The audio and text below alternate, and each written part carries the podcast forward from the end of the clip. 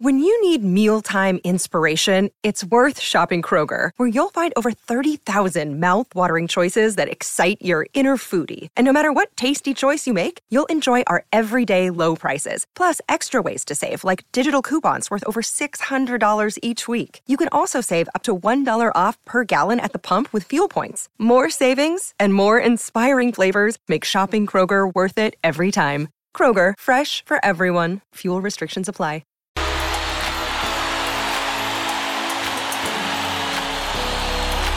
The back fence with Tony Kemp. Who could have thought that the signing of Joseph Suaalii to rugby would have sparked a battle between the Australian Rugby Union and the NRL? A battle which has both organisations speculating about what the other will do to pillage each other's playing stocks. And while the Warriors enjoy the return of RTS and Nathan Cleary and Payne Haas entertain the powers that be in a cross code switch, the stakes continue to be lifted in a battle of egos. Big egos are at play between the men that run the codes in Australia.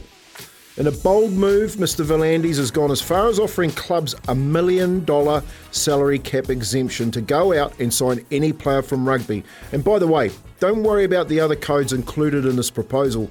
In reality, this scrap is purely between rugby and league in Australia. Any other players mentioned is simply a smokescreen. But hang on, Instead of seeing which organisation has the biggest wallets, how about giving a thought to what a million dollars could do for the game here in New Zealand? Heaven knows we need some money to develop pathways. And why are you worrying about rugby union players in Australia when your biggest development opportunity is in rugby league right here in New Zealand? Even better, come into New Zealand with the NRL and run our dysfunctional game. We have the best rugby and league players in the world sitting right here. If you're willing to give a million dollars per Australian player moving cross code, I can tell you this. It will cost you a hell of a lot less than that to, to develop an army of your own right here on our doorstep.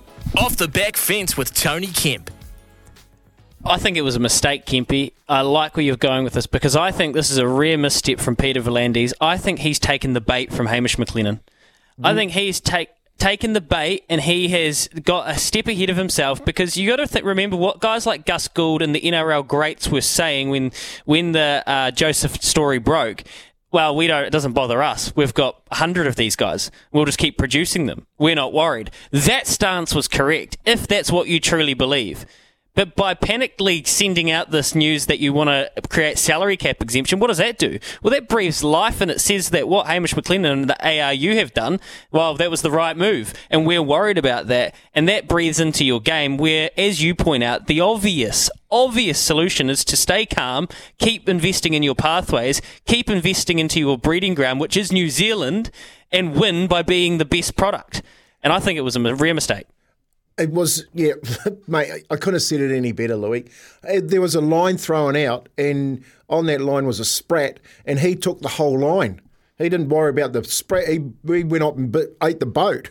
You know what I mean? He got he's he's got sucked into a fight, and it's now become personal and about a couple of egos. And when I when I found out about that, the first thing I thought about is like you're naive. You're really naive to be throwing numbers like that out when our game in this country, especially, could do with something like you know an injection like that. And by the way, you're talking about Australian private schools that have rugby players. Like you tell me how many kids in West Sydney go to a private school in Sydney.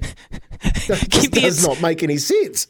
It's actually it's actually insulting to the the league he created, which is well he's uh, he's enhanced, which is the NRL. I think is in the best place it's ever been. I can I can't believe how good the NRL is this year. They are winning. Yeah, he's They are winning the battle. You don't need to go like Hamish McLennan was. This was his best case scenario. And can you imagine? Should we do a bit of role play here? If you're Hamish McLennan and uh, I'm your mate, and we're just catching up at the, you know, this is you and Bruce Sherritt. We're just catching up at the pub for a beer, and I'll come in and I'll say, Hamish, did you see Peter? Did you see what you got out of Peter? What would you say? Yeah. I wouldn't say anything. I'd just start laughing. I'd just say, "You got him. You've you've you've hooked him, and he's bitten." And yeah, look, I just um, I just can't.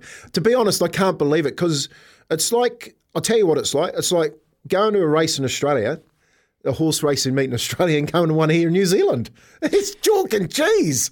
It can be. That's exactly it. We've we've done this pa- comparison before. This would be like Peter V'landys, who's also the boss of Racing New South Wales, saying, "Hey, I'm creating a fund for uh, Sydney trainers like Chris Waller and Bjorn Baker to go and raid New Zealand horses." It already happens. you don't exactly need to. right. It's you don't exactly need to right. worry about it, mate.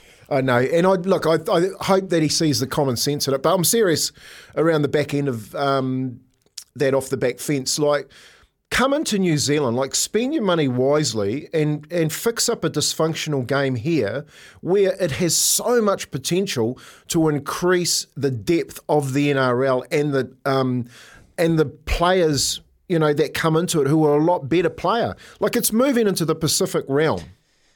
Like the players are now. Uh, uh, let's go back and just talk a little bit about the NBA and the NFL. We are now moving into that NBA NFL um, stage where the Pacific now are taking over what predominantly used to be a game played by Australians.